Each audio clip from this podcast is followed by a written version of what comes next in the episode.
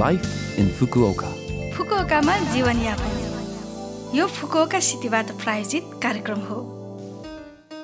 नमस्ते ओहाई गोजाइमास। म सरिता। यो छोटो समयको कार्यक्रम लाइफ इन फुकुओकामा तपाईँहरूको लागि फुकुओकामा आरामदायक जीवनयापन गर्न तथा बाहिर निस्कँदा वा दैनिक जीवनमा आवश्यक पर्ने जानकारीहरू नेपालीमा दिने आइरहेकी छु।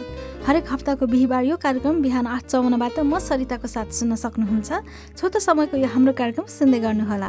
फुकुओकामा जीवनयापन। आज मैले आजिसाईको बारेमा छोटो जानकारी लिएर आएकी छु।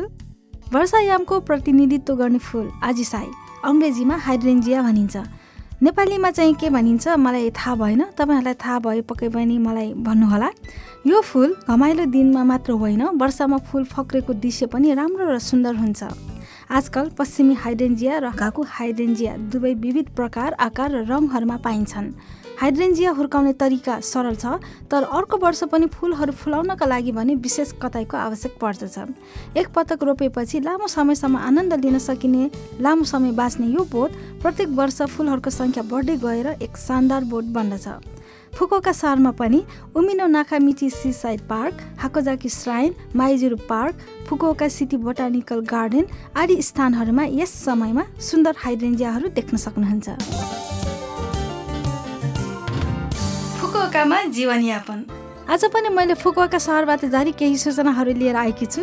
पहिलो सूचना रहेको छ ट्विटर प्रोग्रामको बारेमा। नर्सरी वा स्कुलको पत्रहरू आदि जापानी भाषामा भई विषयवस्तु बुझ्न समस्या भइरहेका विदेशीहरूको सहयोग गर्ने ट्विटर प्रोग्रामको सुरु भएको छ। फाउन्डेसनमा रजिस्टर भएका स्वयंसेवकहरू प्रत्यक्ष वान टु वान ट्विटर गर्न सक्नुहुन्छ र अनलाइनमा नर्सरी वा स्कुलको ह्यान्डआउट वा पत्र त्यस्तै वार्ड अफिसबाट आएको हुलाक पत्र आदिको सरल अनुवादका लागि अनुरोध र दैनिक जीवन सम्बन्धी सल्लाह माग्न सक्नुहुन्छ। ट्विटरसँग अनलाइन कुराकानी गर्न सक्ने फुकुओका सहरमा बस्नुहुने विदेशी महानुभावहरू जो कोहीले पनि यो सेवाको प्रयोग गर्न सक्नुहुन्छ। सामान्यतया प्रयोग शुल्क प्रति महिना पाँच सय एन जति लाग्छ तर यस वर्ष नोभेम्बरसम्म निशुल्क हो। प्रयोग गर्ने तरिका आदि विस्तृत जानकारीका लागि कृपया फुकुओका सिटी इन्टरनेसनल फाउन्डेसनको होम पेजमा हेर्नुहोला वा फोन मार्फत सम्पर्क गर्नुहोला। फोन नम्बर रहेको छ जेरो नौ दुई दुई छ दुई एक सात नौ नौ। फेरि एकपटक जेरो नौ दुई दुई छ दुई एक सात नौ नौ। सोमबारदेखि शुक्रबार बिहान पाउने नौदेखि बेलुका छ बजेसम्म यो सेवा उपलब्ध छ। अवश्य सम्पर्क गर्नुहोला।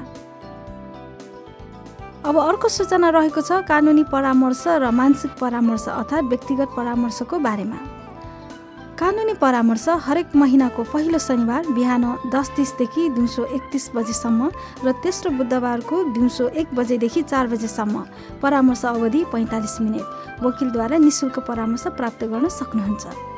भाषा अनुवादकको आवश्यकता भएमा निशुल्क अङ्ग्रेजी अनुवादकको व्यवस्था गरिदिने भएकोले बुकिङ गर्नुहुँदा भन्नुहोला। मानसिक परामर्श अर्थात् व्यक्तिगत परामर्श हरेक हप्ताको सोमबार मङ्गलबार र बिहिबार क्लिनिकल मनोवैज्ञानिकहरूद्वारा अङ्ग्रेजी वा जापानी भाषामा प्रदान गर्दै आइरहेको छ। जुनसुकै परामर्श पनि गोपनीयता कडा पालन गर्ने भएकाले ढुक्क भएर परामर्श लिनुहोला। बुकिङ वा विस्तृत जानकारीका लागि फोन नम्बर जेरो नौ दुई दुई छ दुई एक सात नौ नौ। फेरि एकपटक जेरो नौ दुई दुई छ दुई एक सात नौ नौमा सम्पर्क गर्नुहोला। सोमबारदेखि शुक्रबार बिहान पाउने नौदेखि बेलुका छ बजेसम्म सेवा उपलब्ध छ। यो फुकोका सहरबाट जारी सूचना थियो। यो हप्ताको लाइफ इन फुकोका कार्यक्रम तपाईँलाई कस्तो लाग्यो? लभ एफएमको होम पेजमा गएर लाइफ इन फुकोका नेपाली भनी खोजी पोडकास्टबाट पनि यो कार्यक्रम तपाईँको मिल्ने समयमा सुन्न सक्नुहुन्छ। त्यस्तै ब्लगबाट पनि जानकारी पाउन सक्नुहुन्छ। जाँदा जाँदै आज दिपक बजाचार्यको सानो गीत तपाईँहरू सबैको लागि राख्दै बिरा हुन चाहन्छु। तपाईँको दिन शुभ रहोस्। नमस्ते।